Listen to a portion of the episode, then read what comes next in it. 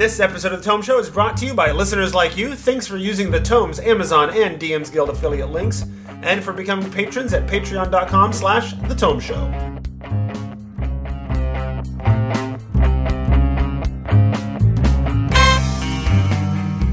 Welcome to The Tome, a D&D news, reviews, and interviews show, and I'm your Tome host, Jeff Greiner.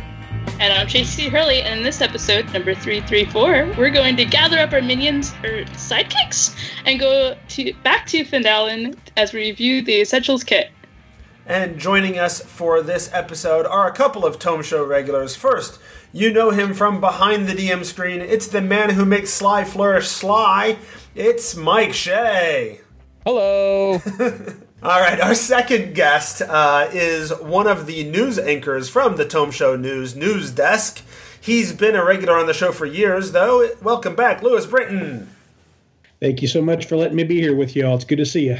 Yeah, and if people aren't catching in on this, we are once again streaming the recording live. If you wanted to to see what this is all about and see how the sausage is made, um, in a live recording of the show, then we do that on twitch.tv slash tome show. Uh, and we usually tweet out about it right before we start uh, going on and recording. And then it shows up on YouTube later, and then of course it gets edited down and made to sound pretty by Sam, uh, our illustrious and highly talented editor, who always makes us seem really intelligent and um, well prepared. Does that sound fair? Sure. Definitely fair. Absolutely. And if you haven't caught it, in this episode, we're going to be covering the Essentials Kit, which came out as a Target exclusive back in the summer of 2019 and became widely available in September. It contains a rulebook, adventure, dice, map, character sheets, cards, and a DM screen. And it's also very attractive to young children. Yes. Tra- Tracy. Do, you- uh, do you know this from personal experience? Yes, as soon as I opened the box that uh, that it came in, he was like, "Oh, that's the D and D. Can we play the D and D? I want to play the D and D. I want to play Dungeons and Dragons." right? Awesome. And and did you? Oh, yeah, did you play? Uh, not yet. They rolled up a character. Nice. Oh, that's a good start. So some of us have our copies of the Essentials kit here with us so we can show off things for those people in the stream. Unfortunately, we haven't quite figured out how to beam those images straight into people's brains for the podcast version yet. Uh, so everybody has theirs except Tracy because hers has been taken over by uh, little ones. And Mike really insists on showing off that. Good for you. All right, so uh, before we dive in further, I want to thank all of our listeners who support the show. You can do so uh, very easily. You can either go shopping at DM's Guild or Amazon, just like you normally would, but get there through the links at thetomeshow.com. And then we get a small percentage. You get the exact same experience. Uh, and and some of that goes to us, and I try to spread that out to, to those who who help make the shows possible here.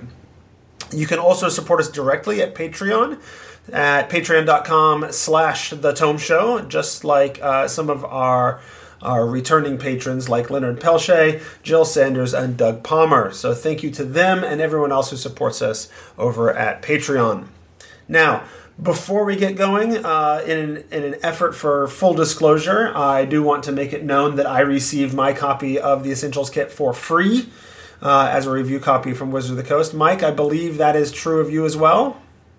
You would be wrong. I had Oh. to go to Target like a like a plebeian and buy it. Oh. You were talking about already money. owning the, the digital version, so I just assumed that you had received it that way. Well, I uh, okay. In fair, in fairness, I did get a free copy of the digital one, okay. but the box I had to go buy. I suspect Tracy also has a free copy of the digital one from D and D Beyond. Uh, but you you paid for the actual box, Yeah. and Lewis, you have anything to disclose? Yeah, I, I drove to Target on day one and bought the box like a filthy commoner. Exactly. So I'm the only non Like the people. filthy commoner. Huh? I'm I'm the I'm the elitist. Does that mean we're all the sidekicks? corporate shill. Yes. Uh, we're, you're all the sidekicks, and, and I'm the corporate shill. That, these all of these things are accurate. I will accept them all. Okay, so uh, we've gotten that out of the way. Some of us got free digital copies. Um, but I'm the only one who got a free actual box that is here on the, our panel tonight. Uh, so, first of all, the Essentials kit came out recently, um, but it, I'm curious what it's what we see its purpose as. What is the, what's the point of the Essentials kit in a world where the starter set exists? That's a fascinating question that I, I pondered myself when I first heard about it coming out. Uh, I wondered if uh, they thought they wanted to make another gateway for even newer people to D&D than the people who were would have been new to it when 5e came out back in uh, 14. Uh, I, I, and I assume that's probably the fruit of just the huge boom of popularity it's had uh, with with so many more people getting into D and I don't think they even imagined how big this was going to get, and so I think they're trying to ride that wave.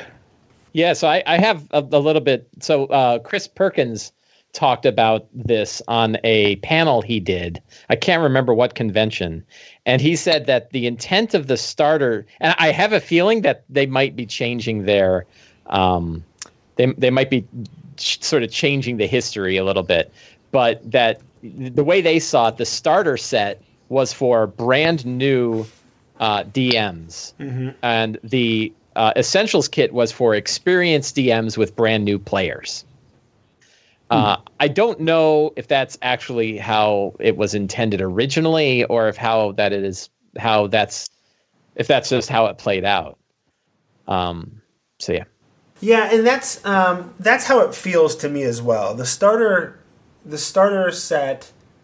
I have to always make sure I got it right. The starter one is a set. The essentials one is a kit, right? Yes. Right. Totally different. Okay. okay. Completely right. Um, so so yeah, the starter set feels like it it holds the hand of the DM a little bit more.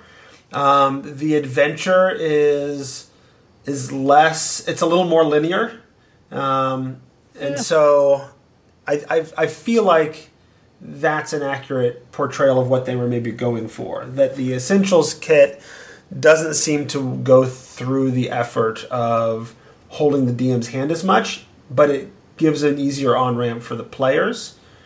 Um, the Essentials kit also assumes character creation, whereas the starter set uh, pr- starts with pre-gens. Right. Which is a significant difference. Um, and I think it, uh, an important difference for new players as well. I I've introduced many a new player to the game through uh, the middle school uh, gaming club that I ran uh, for years, and no matter how many times I tried to convince them, like, wouldn't it be fun to just get to the game real fast? Here's a bunch of pre-gens. They never wanted to play pre-gens. Interesting. Every middle school kid I ever worked with wanted to just dive in and make a character. Hmm. They didn't want to dive in and play the game. Hmm. so character creation was very important for them as new players. And and in fairness, that's that's part of the fun of the game as well. Yeah, and it's a good differentiator between this and the starter set. I mean that, you know, if you if you you know, if you're trying to sell one over the other, if you're trying to decide which one to buy, whether you want to make a character or start with a pregen is a really good way to d- differentiate the two. Yeah, that's a good fork in the road. Yeah. So I think one interesting thing that that I kind of noodled through after looking at them both pretty closely is that they actually work really well together. That when you combine the starter set and the essentials kit, they're both set in Phandelver or Phandalin, but they have totally different quest lines going on that you could run simultaneously you could have the job board from the essentials kit with all of the stuff going on there, and you could have all of the main quest line from from Lost Mine of Phandelver going on at the same time. Mm-hmm. And if you look at the monsters, I think this was by design as well. If you look at the monster spread between the two books, they don't overlap very much. That there's, you know, the, the two books combined have a lot of different variety of monsters, and you don't see a lot of monsters that I was surprised weren't in the essentials kit. And the reason why is because they are in the starter set. Things like bandits and goblins and some of the very basic monsters are not in the essentials kit, which I thought was pretty interesting. So Phandalin has a lot of problems right now because every, all these variety of different monsters are all hitting at the same time. yeah, oh, it seems yeah. to be attracting the, the town trouble. has a problem. yes, yeah. The town, right. yes, not, the adventure. I was like, the, what? The town's it's like got the most issues. popular adventure. Yeah. Well, maybe maybe they're setting it up be like Arkham in the Cthulhu world, where all the weirdness just hovers around it. We don't know why. well, it almost uh, that it brings up an interesting point, like because the starter set and the essentials kit opening adventures both take place in the same town. It kind of feels like that region of an MMO that is intended to be for new players. It's where the tutorial takes place. So this is the part of the realms that is the new player part of the realms, and then once you're done adventuring here and you kill enough rats to level up, you can then explore out, go out and explore the rest of the world. yeah, which is interesting because most of the hardbacks all have a new starting world too. So you know, it's it's interesting overall. Yeah, most of them are starting at level one, right? Yeah, yeah, they all start at level one. They all have like a little starting location with a bunch of little quests to go on to get to fifth level. Yeah, absolutely. Good. So one of the things I did notice about it too, thinking about why it exists, is, and I haven't had a chance to go back and look at the uh, art from the original starter kit, but I remember when I got it, um, the like gender ratios and other stuff weren't necessarily where the new edition promised like thought it was mm. going in this one they had a lot more of that and then particularly in the art and stuff and and you see it a lot in the sidekicks mm-hmm. right yeah so it's a good way of, of where the game has grown over the past five years yeah i was going to so. say it seems like that's something they've paid a lot more attention to and you know i think now did you feel the same way about the player's handbook for example or do you think that that was pretty balanced I think the player's handbook was was pretty well balanced, um, particularly for the time period. Was, I just remembered. I, I think I actually did an analysis of the character mentions in the starter kit. Right. Yeah. And it's a bunch of white dudes. Uh, I think I can't remember for sure. Uh, definitely a bunch of men. I, it's hard. It was hard at the time to know what uh, like coloration people had because we didn't know enough about the world yet. Right like yeah. I wouldn't know that this particular area was has darker skin versus right. this other one. But right. I could, for the most part, from pronouns and other sources, figure out gender. Yeah, right. Yeah, and the starter, the the old starter set box wasn't nearly as art heavy as this one is, so there were lots of characters named, but not many pictured. Right. That's interesting. They also called out in the character creation part um, the fact like that you gender doesn't ma- mean anything, and you can also pick your sexual orientation, your character's sexual orientation. Yeah, which I, I know is in the player's handbook um, as well, right? right? I think they have that same that same section. Yeah, I also find it interesting, um, and and I think it has probably a lot to do with timing, um, because the starter set came out right at the beginning of fifth edition, or right towards you know the beginning of that of that window, um, and it was very clearly designed with the red box and the and the cover art and whatever to be uh, nostalgic to players of D and D of yore. Uh, right? There's this iconic sort of red box look that that goes back through the ages of D and D that they were trying to evoke. Um, whereas now there's a lot less inclination towards that, right? The the artwork, the layout, the the box design, all of that is not trying to evoke that sense of nostalgia as much. And in the intervening years, we've had a massive boom in popularity for the game. Uh, and so I wonder if the idea of trying to to be nostalgic became a lot less necessary now, uh, or they were less interested in that now. I'll throw a I'll throw a statistic in there that I think is rather interesting, which is the amount of people that are talking about D and D on Twitter now has doubled twice in the last five years. Mm-hmm. And the way that they discuss that Wizards of the Coast discusses their sales of the player's handbook suggests that more people have bought the player's handbook for fifth than any of the other versions. And it is so I think if you you know, I, I tried to do a bunch of math on this, but I think I am correct uh, based on what we know to say that more people are. If you take all the people that have that are playing D and D today, more of them have only been playing in the last four years than all of the rest combined. So they don't have the nostalgia. Right. No, absolutely. You know, more, more, than mm-hmm. half of the population doesn't have right. nostalgia, it, which I, you know, makes sense to me. It makes sense that you wouldn't bother and and I, and I think you see that in the design uh, of of the game to some degree as well, right? There was definitely early attempts in the game to tap into the sense of nostalgia to get the established players on board. Uh, to, to bring them along and, and, to to do all those things, and now we have a, an essentials kit with that that doesn't necessarily care as much about doing that. Although one thing I felt, and I don't know, this could have just been me having a mood when I got it, was it felt a little like the look from 4E. Hmm. Mm. When, I mean, I can see that. Uh, particularly like the use of the word essentials. Mm-hmm. Um, with the white and and some of the the way the page looked, and I don't know why I felt that way, but I did. It was very weird to me. Interesting. Do you feel that the rest of the design touched on that? I've had I've had the same the same impression.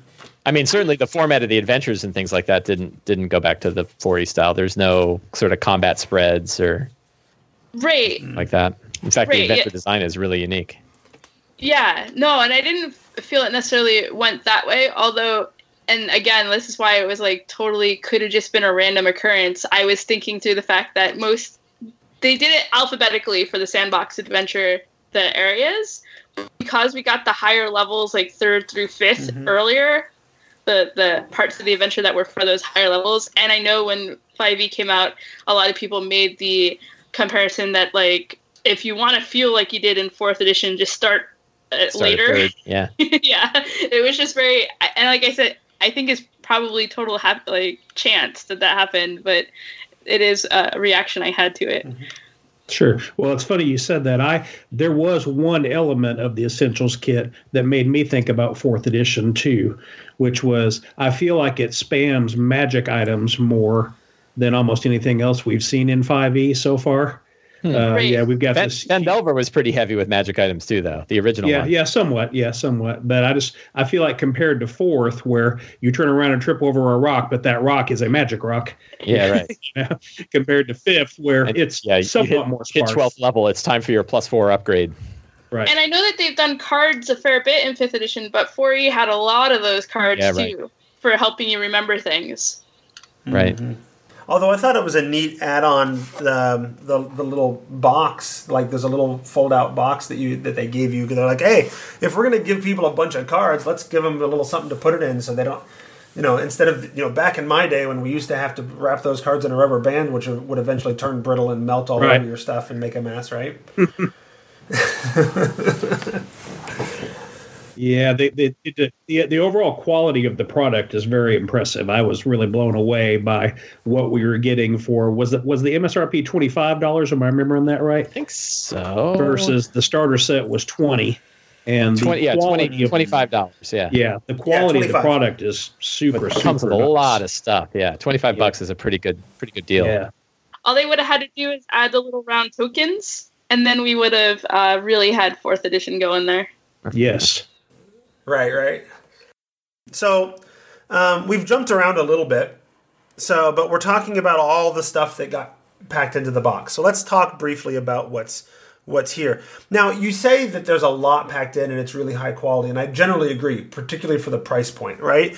Uh, there are little cards that are put in the box.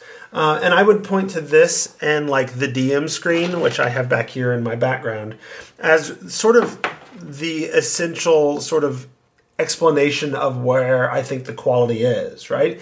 It's glossy, it looks good, it's functional, it plays well. It's a little like the the cards you can kind of see from the edge, uh, if people can see on the stream, are like punched out, like you have to to tear them off and off of a sheet or whatever. Uh, and so for a company that makes cards for a living, like this is what they do, um, they're not the best quality cards, but in a product where I'm paying 25 bucks and I'm getting the cards with all of the conditions, I'm getting an initiative tracker cards, I'm getting a massive stack of magic items because everything is a magic item in Phandalin. Uh, you're getting quest cards, which is a great idea. I'm using the same idea in my Dragon Heist game right now. Um, there are little cards to summarize sort of the steps of combat. There is one magic charm card that comes up uh, in the adventure, and then there are uh, cards for different sidekicks that you could uh, have in your game as well. And so you end up with a pretty hefty stack of cards. On top, and uh, and then the little fold-out box to put them in. On top of the set of dice that Lewis was showing off earlier, um, you also get a, a nice glossy map of the region. Um, here's the Sword Coast here, and there's Phandalin on the other side. Um, there's you know high quality blank character sheets. There is the adventure.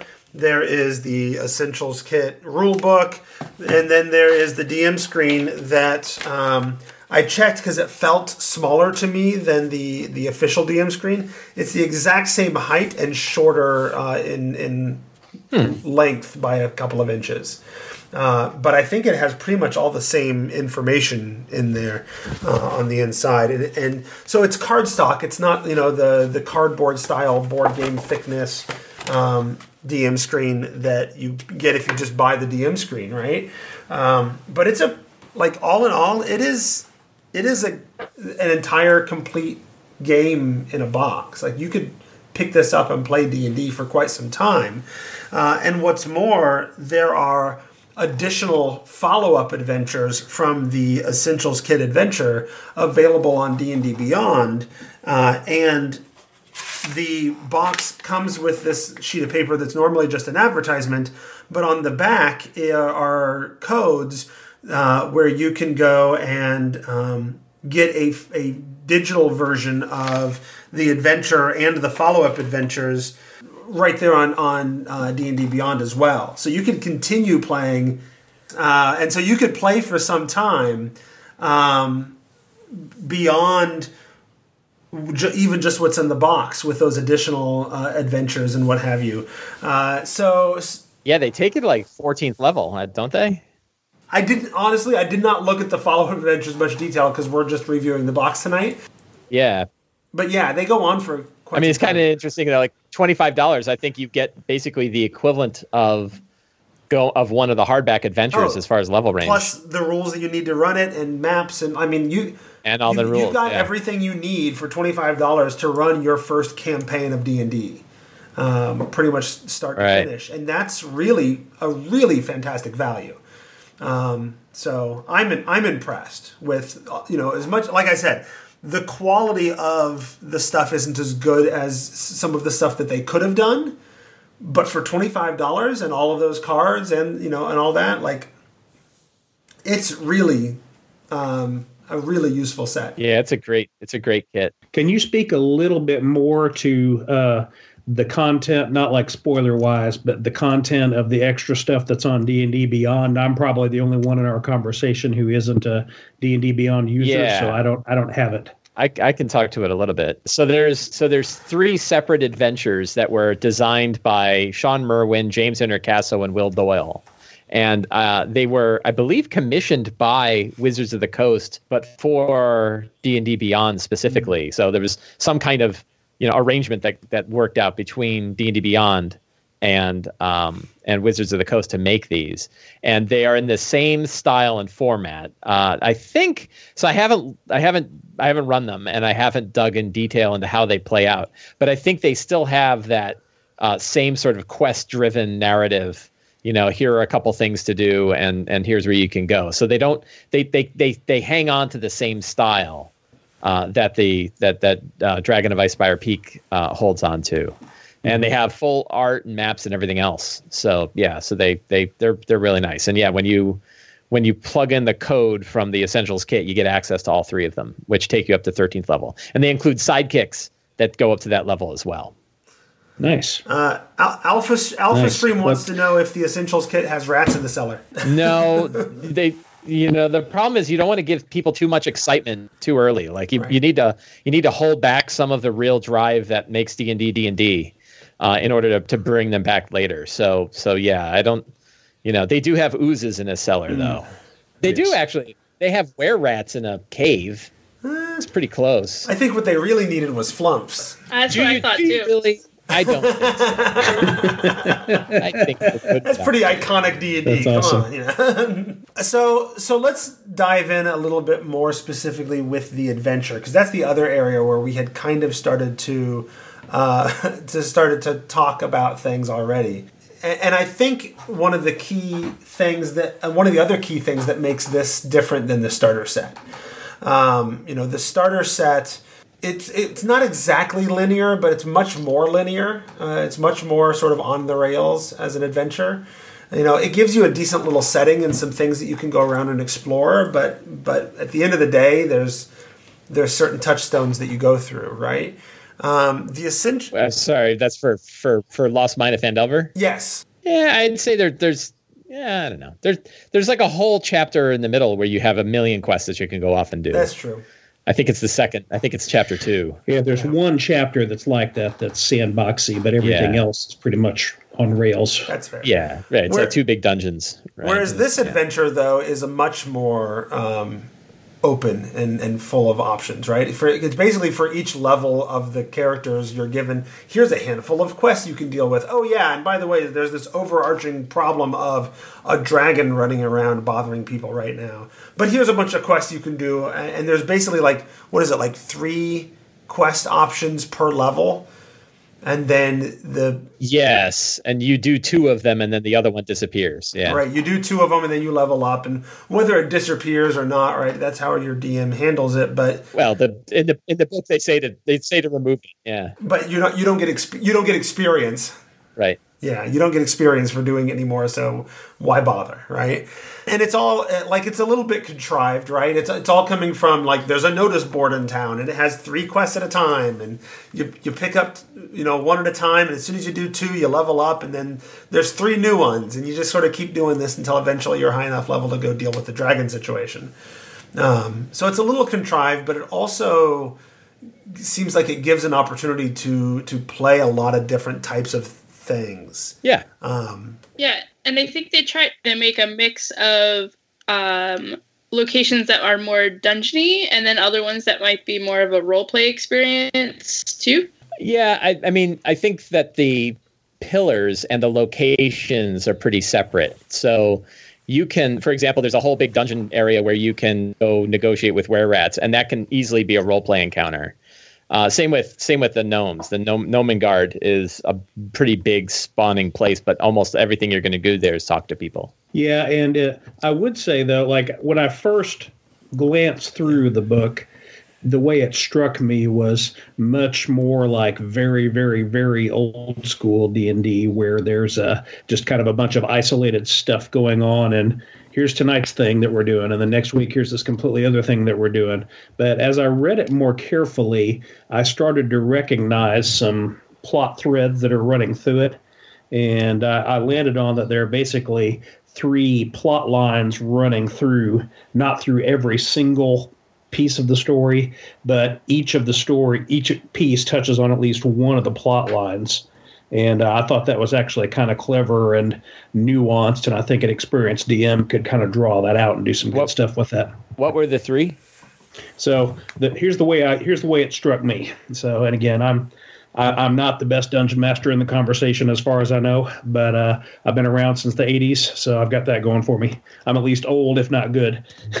but uh, so um, the the principal idea I thought was really cool, which is a white dragon has moved into the area and has upset the ecosystem of the area. And everything kind of chains off of that because the place where he goes displaces a bunch of orcs and a manticore and then those orcs have to go someplace else. And when they do that, they displace some other people, like the were rats, and uh, they just all start. It's a, it's a really neat avalanche of causality in, mm-hmm. in that way, and yeah. uh, it even uh, disrupts cheese making. Yep, it screws indeed. up the cheese business. Yeah. that's right, and that's like butter. apocalyptic right there. Butter, yeah, the butter business. butter, that's, that's right. right. Yeah. So, so the three plot lines I saw is the the main um, Cryovain kind of overarching umbrella plot where some, he's the reason you're going to some places to warn people or to look for items that are going to help you and things like that.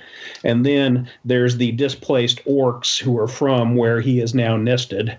That are running around doing stuff, and they are loosely connected. Uh, the story doesn't do much with it; it touches on it at the very beginning, but with the other of orcs who are the Talos worshippers. Yeah, the half orc, the half orc druids. Yeah. Yes, yeah, and uh, so them and their minions are interacting with those other orcs. At least it says at the beginning of the story, although the individual chapters don't necessarily give that to you. So there's kind of the Talos storyline, the displaced orc storyline, and then the overarching Cryovain White Dragon storyline Right. going on. Yeah, yeah. Yeah, and it's a really interesting sort of like a lot of times it, it's an interesting way of thinking about adventure design, I guess, is that there's really one thing that happens and then that leads to all of these repercussions that leads to the rest of the quests and the rest of the adventures in a way that we oftentimes don't think about you know when we're we're designing d&d adventures or we're, we're running d&d adventures. Um, and i don't know that i want to do that all the time because like there's other crazy things going on and i don't want to just deal with this one this one dragon showed up and it messed up the ecosystem all the time.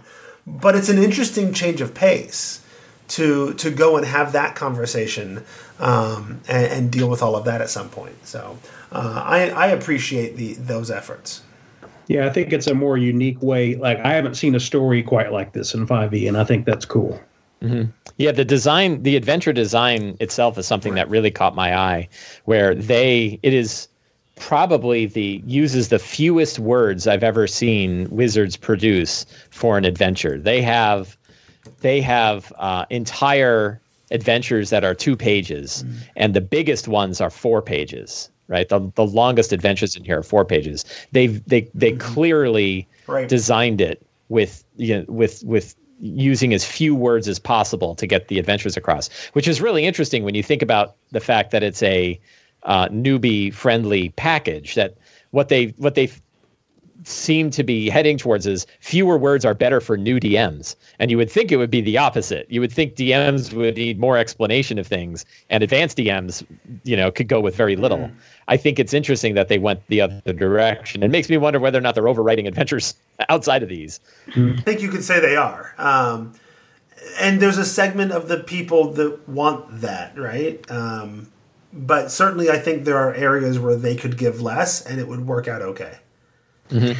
Yeah, and uh, I mean we've got in, in our universe we have things going on like some Mike, some of your ideas with fantastic locations and things like that. Of here's just here's the thing, here's what it is. Throw your players in it and go, kind Right. of a thing. And then uh, also I play a lot of Savage Worlds. And uh, Savage Worlds has this whole thing in their ecosphere of they call them one sheets, Yeah. where it's just two sides of one sheet of paper and that's a whole session's worth of stuff. It's just well developed plot seeds, but just still seeds. Yeah, Yeah, I think those are super helpful. Yeah, Sh- Shadow of the Demon Lord does really short, l- low word count. Yeah, I was going to say Robert Schwalb has started doing that too. He's done these now two page adventures that he sells. Now, Mike, I wanted to ask you to talk a little bit about how the game run, the adventure runs, um, because I think of the four Sure. of us who, Sure. who've you know done a fairly deep read of the book, you're the one who's actually run through the adventure. Uh, with with good friend of the show Enrique Bertrand, the newbie DM, I think the two of you went through and, and ran it. And later on, we'll talk about the sidekick and the one-on-one play as well, because I know that's another thing that you tested out with him. So, go ahead, T- tell us about how the adventure runs. Yeah. I've also had an opportunity to run it for larger groups too. So I've I've run the first few quests now a couple of times. And um, yeah, so I think my the, the first thing which, you know, if I'm going to offer one piece of advice when running this because I think I, I I I think it is a I think it's a nearly perfect D&D product except for me for one big thing, which it is really mean to first level characters. And if you look at the first three quests, this is going to be full of spoilers, by the way. Uh, if you look at the first three quests, all of them put the characters up against really powerful foes for first level. And first level characters, more than any other level in the game, are super, super delicate. Squishy. Yeah, Yeah. they're very squishy. And in in one of them, probably the, the more popular of the of the three quests, you f- uh, go up against an ochre jelly, and ochre jellies do twelve points of damage a hit, which is pretty much all of the hit points any first level character is going to have in one shot. Uh, ochre jellies also, uh, when you s- hit them with a slashing weapon, divide into two, and now they're each doing 12 points of damage. And when I was running it for Enrique, Enrique is playing a character named Barundar, and Barundar is a uh, axe wielder, right? And he's the only character. He's the only melee character, and all he has is a slashing weapon. So he's totally hosed, right? right? Like, you know, it's not like I don't, you know, maybe there'd be some convoluted way he'd be able to figure this out, but more than likely he's just going to get killed. So you know, I, I I changed it on the fly and I got rid of the split and I lowered its damage and then it was a lot more like a gray ooze. So and you know my my my I I know that if I run this again, I'm just replacing ochre jellies with gray oozes because they're basically the same monster. Only one is far more you know appropriate for first level characters and the other one isn't. Uh, one of the other encounters is the Manticore, and the Manticore encounter can definitely be a role play encounter, and in which case it kind of doesn't matter. But if the Manticore is is at full power, it's going to just destroy first level characters. And uh, a way to deal with that is have it wounded by the dragon. You know, reduce its hit points to half. Have it, you know, maybe it already used all of its tail spikes, and it's really just there to get healing potions from the lady so that it can heal up. And that steers it much more towards a role play encounter instead of combat. But if it did turn into combat, a half health manticore with no tail spikes is more doable by a group than a full power manticore that's right. just going to fly around and kill them you know right um, Mike, can I ask you a question about that right there? Yeah. So, did you run the, the the ones you ran? Did you do the whole? All three of these quests are available on the mission yeah. board. Players, you pick what you want to do thing. Yeah. Because I, I, was wondering about that because that third level one that's a sucker bet right there because that, that's it says in the book it's supposed to be third level. No, I that's think, a manticore. Um, yeah, so uh, yeah, I can't remember, yeah. but yeah, yeah, right. It's, it's and available. manticore is like a challenge level three thing or challenge yeah. rating thing. Three. Well, and the ochre jellies are pretty hard too. Yeah, uh, and the other I think. Is, yeah, the, the, third one is against the mimic, right? right? And it can be a really cool adventure because I, I really wanted to run it like the thing, you know, that you know you don't know exactly what is in this gnomish thing that's killing gnomes you know, it could be anything. And you think like, is it a doppelganger? Is one of the gnomes a murderer? Is something right. else? And then it turns out, no, it's that chair. You know, so you know, it can be it can be really cool, but um, but again, a mimic at level one is going to be really really hard. And they have some kind of convoluted you can role play with the mimic. They really do like mimic, mimics as chairs right now. Oh, I, I just said that. I don't even know. Is it a, is it a chair? I don't. It's a barrel. It's yeah. a barrel. Yeah. Yeah. In a room full of barrels. Oh, just being. It's funny. a barrel. Okay. Because I know there's a in in in uh, Dragon Heist there's a mimic that's a chair, uh, and in um, the upcoming expansion to Dungeon Mayhem, there you can one of the characters you can play is a mimic who's a chair. so I would I would keep that one because you can beat the mimic, and the mimic isn't, if I recall it, it isn't the end of the world fighting at level one, but it's still pretty hard. So you you, you know I know as a DM, and I just uh, what bothers me about it is I think about new groups playing this and that their first experience is going to be getting killed by an ochre jelly because right. nobody knew any better. Right. And then like you've now just eliminated an entire generation of players. Right, right. I also yes. noticed that a little bit um, with I forget which one it is, but um, you're basically in a dungeon area and there's a bunch of stuff in the text about if they have a pole, the ten foot pole thing, this can do yeah. this. Mm-hmm. Um, and I'm not saying it's bad. I just thought of it in terms of somebody who is new to D and D who maybe didn't know that trope might right. have a harder time with that section. Yeah, I think it's the I, I, can't remember. There's one where there's a collapsing. You know, there's a, a, a section. It's in Gnomengarde. They, they yeah, is that no? Is that Gnomengarde? There's they offer you a collapsible pole thing. Oh right. But it's not an alphabetical order. Well, it is an alphabetical order, so it's not in level order. So the players have a good chance right. of literally having a 10 foot pole. But, but yeah, Tracy's right. That's a, a funny, like I thought that was funny as heck, but I, you know, I knew most of these, these new players would have no idea what that's about. Yeah, there's a, I'm trying to, oh, Axeholm. So uh, I think it's Axeholm, which is uh, later on has a section where if all of the characters climb through a tunnel, the tunnel can collapse and the only people that can get you out are people that are outside the tunnel.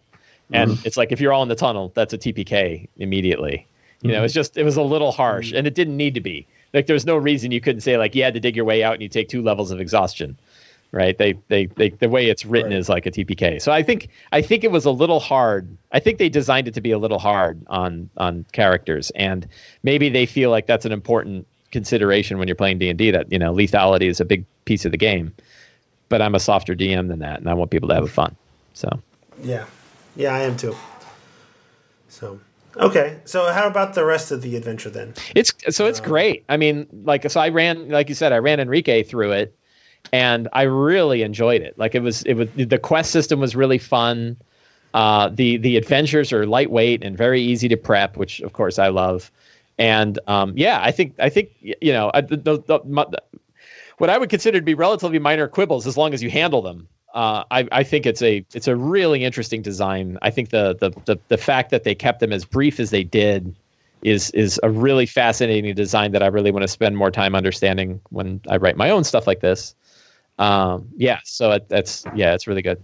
Well, and I find like in an adventure like this, the the conceit becomes fairly repetitive pretty quick. Oh, we gained a level. There's three new quests. We gained a level. There's three new quests. Right, um, but it it it can it's consumable a lot more for me when they're so short and brief and to the point. And you're not you know if you're dragging out those quests um, and taking a long time with them, then that might be a different conversation. But because you kind of fly through it pretty quick and the story's always moving, um, I, I'm thinking the repetitiveness is a little bit less. Uh, it's hitting you over the head a little bit less. Yeah, and they're not all like that either. Um, so there's a couple of locations that you only reach if you talk to NPCs in other places. So like the Dragon Barrow, I can't remember. Maybe Dragon Barrow is one that is a, a quest, but there's a couple of places that you only find out about and you only visit if you interact with other NPCs. So there there are some other decision forks that happen that aren't just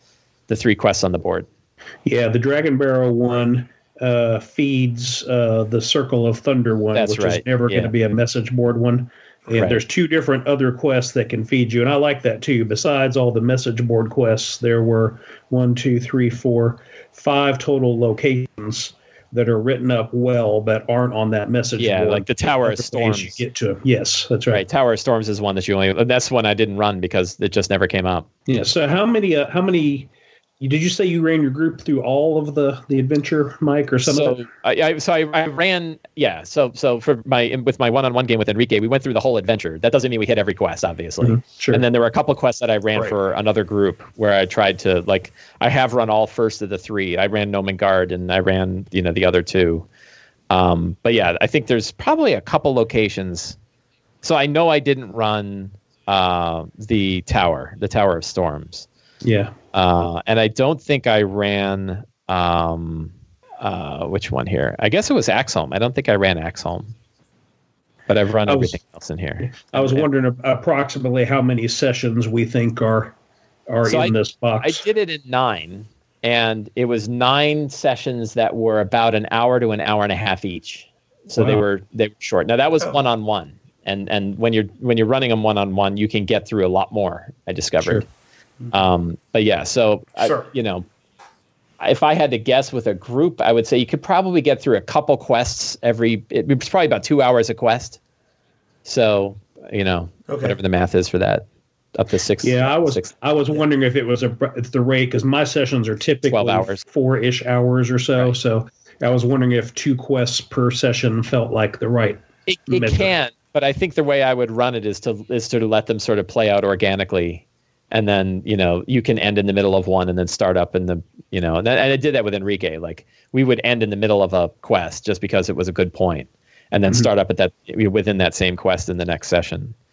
Um, so I would probably guess twelve ish hours. So that sounds um, fairly doable. And and again, like you're moving through the pace is fairly quick in terms of leveling up and, and progressing the story. If you're doing the entire thing in 12 hours, that's a that's a pretty breakneck speed um, in terms of, of that kind of stuff. So uh, one of the things you mentioned, and I think it's worth discussing a bit before we run out of time, um, the the essentials kit and the adventure and everything is also designed in such a way that it encourages or it, it discusses ways to adapt for one-on-one play incorporating these sidekicks and, and it actually introduces a new sidekick mechanic that doesn't exist uh, elsewhere in d&d um, in order to help facilitate some of that and um, so uh, I'd like to hear a little bit about that. Uh, I know the the sidekick mechanic um, was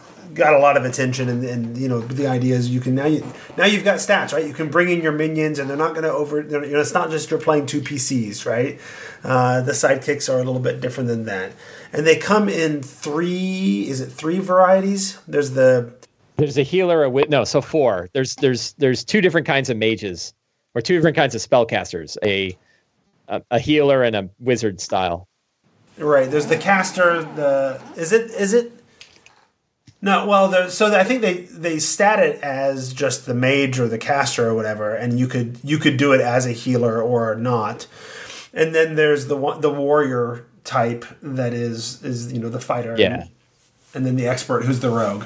And they're basically it, you know what it reminded me of, um, because they're basically like weaker classes right? You're and they level up and they Yeah. and they get better at what they do and whatever. It reminded me a lot of the NPC classes from third edition. People remember those? Where where the idea was every every NPC, every whatever, anywhere in the world in your setting has a class in third edition. Um, and you could stat them out using these not very powerful um, cla classes basically. Uh, you know, you could be an expert and a warrior, and a lot. I think I feel like these were largely lifted from that concept, and they function fairly similarly. Um, did did you find that it worked pretty well in terms of giving uh, Enrique some extra help without overshadowing him, or what do you think? So Enrique and I both agreed that we were completely surprised by how awesome one-on-one play Okay. was in general. And the the side the ability of the sidekick to fill in that role. So the I think so there's two parts. And one part is the mm-hmm. mechanics of the sidekick, which I think is kind of what you're talking about. But but there's also like how the sidekick fits into the story, which actually I found far more hmm. eye-opening than the mechanics themselves. Because I I think there's no reason that like if you didn't want to use the sidekicks here, that you could roll up one of the basic characters and and make that a sidekick. The only reason that they're designed the way they are to be slightly weaker is that a they're not going to take a lot of extra time at the table to run, and b you don't want your sidekick to overshadow your main character. So, but but there'd be a bunch of different ways that you could do that without having to to buy this box. One is I think they actually have a uh, unearthed arcana that lets you kind of make sidekick characters. Uh, but you could also just make a basic character and say like no feats, no multi-classing, and one of the four, you know, one of the four core classes, and go with that. And it's going to end up being weaker than your more custom Right. your more custom class. What both of us found, so we made sort of a rule early on, and I don't think it's really described in here, that the the sidekick would be under the control of the player, but would be role played oh, by the DM. And that was a huge deal in our game and it ended up being what i think was the most fun part of that game was the interaction between berendar and bing bing was his sidekick his healer sidekick a halfling kind of a you know, tricky halfling healer right and berendar is the big burly dwarven fighter and the interaction between those two characters was just delightful for both Enrique and I. We really so much enjoyed that interaction. It was just hysterical to watch them grow. And I think that the that that sort of you know buddy buddy system uh, of of role playing is something you don't get in a group where you have five people because there's so many characters and the interaction of those characters are, are going to overshadow the interaction of any other character. But when you can focus on just two and their relationship you know it's really fascinating and both enrique and i were like you know we're, we're big old school d&d people we've been playing forever he calls himself newbie dm but he hasn't been new in 30 years Right. He hasn't been a newbie in a long time. you know, both of us are like, is this going to be weird? Right. Like this, you know, but we're both like, well, we want to try it. And so, but we were going in with like, what's this going to be like? And is it going to be a lame version of D and what we found is it sacrifices nothing for D and D. It is just as much a fun D and D game to play one on one as it would be to play with a group. And it plays differently than it does with a group because of things like a, it's much faster. You know, you can get through a lot of material a lot quicker because you have you have you know, there's just fewer things going on and fewer interactions overall. You're going to have fewer combat- combatants that you're fighting. Um, you know, so that that works really well. And then also you have this just wonderful growth of the relationship between two characters that uh, you know it's just delightful. It's just so much fun to, to to play it that way. I think you can do that story in a group, but you have to rely on the players to do it with each other, and then the DM doesn't get to have the fun of playing that that relationship. Right but it's still a spotlight problem, right? You're still going to shine, still move a spotlight around between the relationships. So yeah, you could have two characters that have a relationship, you know, and I've had many games obviously where they do, right. but that's still one relationship out of you know what ten potential relationships that occur that could occur between five characters. Right. So and you're you're you're constantly shifting. It's like the eye of Sauron, right? You're mm-hmm. constantly shifting it around to look at these different relationships. Where in this one, it is only focused on these two and their relationship, and that's what's going on. You got to do a buddy comedy. It was awesome, yeah, and it was like you know campfire scenes mattered, right? Like they're sitting around taking a rest and like they'd have this banter back and forth during the rest. It was just great. It was such awesome time. So yeah, I think that that is a you know it's a wonderful feature. I think it is probably the best feature of the Essentials kit is that it brings that style of play uh, and makes it available. And when you think about how hard it is to get six people together to play D and D, right? That that's hard for everybody. It's the hardest part of D and D is getting a group together regularly, by far harder than any other problem in D and D.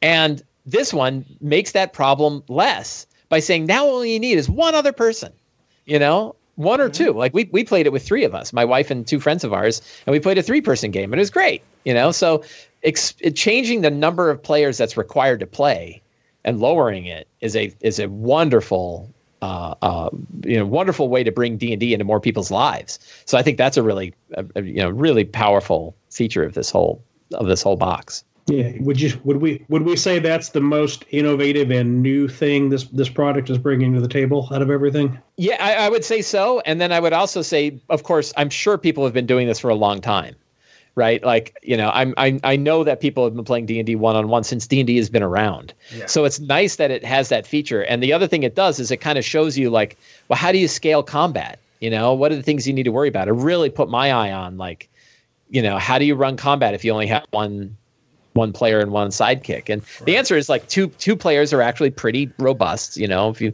they can they can help i mean it's like real life you know when you have a partner in something it's you're you're way better off than if you're by yourself and um, the the uh, yeah, it's just you know it, it teaches how to scale it, but at the same time, I think what it what it did is open the door to that style of play. It kind of said like this is right. this is acceptable. And now I, I, in my mind I'm like, man, how cool would it be to run all of Tyranny of Dragons with two people, with one DM and one player, and the one player has to face Tiamat. You know, like how awesome would that story, right? What if Curse of Strahd? Like imagine playing Curse of Strahd and, and one person is playing Irina and the whole campaign is about Irina and maybe her brother, right? Dealing with Strahd. And it's a totally different game at that point, you know, and it can be really mm-hmm. cool. So I'd love I'd love to see more stuff like that. And yeah, what what surprised me is just like I thought that that would be second, you know, second best to playing D and D how it's meant to be played with for four to six people? And the answer is it's just as much fun with one person as it is with four. Now that you've done that with Enrique, I expect that you're going to pick up a new player and keep doing this as a series and, and do Curse of Strahd with one player and then do you know Descent into Avernus with one player and just do that over and over and over again forever because that could be a great series of streams. That would be awesome if I had an extra day in my week. Yeah, man. like, make a whole new thing about it. Call it call it solo flourish and make it happen. Solo flourish. Mm, oh. The, the, the, whole time you're talking about it, I'm like, w- w- I totally want to do this with Mike, and, and, then I'm like, yeah, but like, what day of the week do we do it? You know, so. it would be awesome. Yeah, right. And that was the thing. Like Enrique and I found a spot in our schedules, and it was Friday mornings. We used to laugh about the fact that 9 a.m. Friday morning, we're there with our coffees playing D and D you know? And then what i found what i found and I, I i love that series to death but i also wanted to put it up on youtube and edit it down and that ended up taking like most of the day. So you know i, I it, it ended up taking a lot of time to do that to do it so that we could put it up online and, and make it really good. And i would love to keep doing it. And i just the problem is i got other projects that i've got to focus my attention on and i got two other d&d games. But hopefully we'll get back to it. I'm certainly not eliminating doing that. And I would love, you know, those characters are so great, and I would love to go back and see Barandar and Bing again. Like it's so much fun. Maybe maybe maybe I'll do it with my with my eight year old. He and it'll just be yeah. dad, you know, father son time. We can just hang out and play. I cannot recommend enough that that people give it a shot. You know, go talk to your significant other. Go go find a friend and say, hey, let's just let's just do this and try it. And I tell you, there's going to be this like five minute period where you're going to feel weird about it, and then you'll get over it. and You'll be into the characters, and you'll be off to the races. Could be having fun. Good. well, that sounds like sounds like uh, you can't recommend those those ideas any, uh, any more highly. The the one on one and the sidekick uh, mechanics uh, played out really well for you, so that's good. I'm curious about using the sidekick mechanics otherwise. Um, you know, I've got a situation in um, my Dragon Heist game where the paladin character has recently. They, they did the interviews with people to bring in to, as their staff for Trollskull Manor uh, and they decided, well, we don't really want to hire this one kid uh, to work in Trollskull Manor, but the paladin's like, but I'm going to take him on as like an apprentice. I feel bad for the kid, right? Uh, and now I'm like, oh, now I, I, I kind of want to, you know, work him up as a first level warrior or sidekick. Uh, and have him be able to sort of follow along in that way and see how that goes uh, within a larger party. So I'll have to test that out a little bit. We can talk about it more on behind the DM screen. Yeah, I think I think that's a great idea. Yeah. Excellent. Yeah. Uh, last thoughts from anybody? We are over our hour of recording time, but I, I think we've hit everything I wanted to make sure we hit. Uh, so, any last thoughts that people have they want to share about um, about the Essentials kit? This is going to sound strange, but I was really excited about the dice. that came with this set. Not because they're especially high quality dice, they're your pretty standard stuff, but because of the selection and number of dice. I mean, for the first time in fifth edition, and this is what they should have always done, two D20s. Two D20s, you know? And in their character creation, they've got 4D6 as the official way in the rule book to make characters. Right. 4D6 right here you know, as opposed to the last starter set, which had six of the seven polyhedrals. And that just about made my mind explode. I'm so OCD about incomplete sets. I about lost my mind because there wasn't a percentile die in that set, even though it doesn't matter at all. Yes, percentile dies come up so seldom. But that's exactly how you would drive me crazy. That's the script for it, you know, is uh is just put something out there that says one, two, three, four, five, seven just do that and I will. so I, they actually included the proper number of dice, which they're also going to be doing finally with the uh, is it the Laeral Silver Silverhand dice set yeah, that's coming up? and they did soon? it with the Avernus dice last year too. Yes, yeah, and that's they, man, they had the full set. Yeah, it's like, hey, wait a minute, we should actually make a product that matches up to the rules we wrote about how to do things. Yeah. Other last thoughts? Uh, Fred had a lot of fun walking through with our, our child how to create a character. And uh, he's only three and a half, so take it all with a grain of salt. But he like went through and said, you know, what explain the different uh, classes and like what skills you might have, and he picked it up. Uh, so that was pretty awesome. They had a lot of fun doing that one afternoon. What did he make? Uh, a halfling rogue, surprising no one. because he is in fact a halfling rogue. Is that what you're saying? Uh, partially. you know, my child is likely to be a halfling rogue. That's just reality. Very good, excellent. So, child approved, uh, Mike approved, Dice approved. Uh, it sounds like all around we're very pleased, especially for the twenty-five dollar price tag. Um, this seems like a really good way of getting people into D and D. It gives them character creation rules, which um, I've discovered is a essential part of getting people into D and D. Um, people like making characters um, much more than a pre-gen, right? Uh, so, so I think we I think we like this box, right? I love it. All right. Yeah. Yeah. Yeah, it's fantastic. Then I think we're gonna go ahead and call that the end of the episode. And we'd like to say thank you to all our listeners who support us by shopping at Amazon or DM's Guild through the links at thetomeshow.com or who have become patrons at patreon.com slash the tome show. And we'd also like to thank our guests. Lewis Brenton, uh, where can folks find you online? Well, they can find me at Twitter at Rev Lewis Brenton. And they can also find me hanging out with you, Tracy, when we're doing uh, our Tome Show News, uh, which is a, a, newer show on the Tome Show Network. And uh, so watch watch your streams. That'll be coming out very, very soon. Awesome. And also, thank you to Mike Shea. Where can folks find you? Thank you. Uh, you can find my stuff at slyflourish.com. or uh, I'm most active on Twitter at twitter.com slash slyflourish. Right on. And if you want to get a hold of The Tome Show, you can email thetomeshow at gmail.com. You can find me on Twitter. I am at Squatch, S Q U A C H. Tracy is at Sarah Dark Magic, that's Sarah with an H. And you can tweet the show. It is at The Tome Show. And that's episode 334, where we went back to the beginning, explored some more minds of Phandelver, and got down to the essentials in this episode of. The Tome, the Tome, the Tome, the Tome, the Tome, the Tome, the Tome.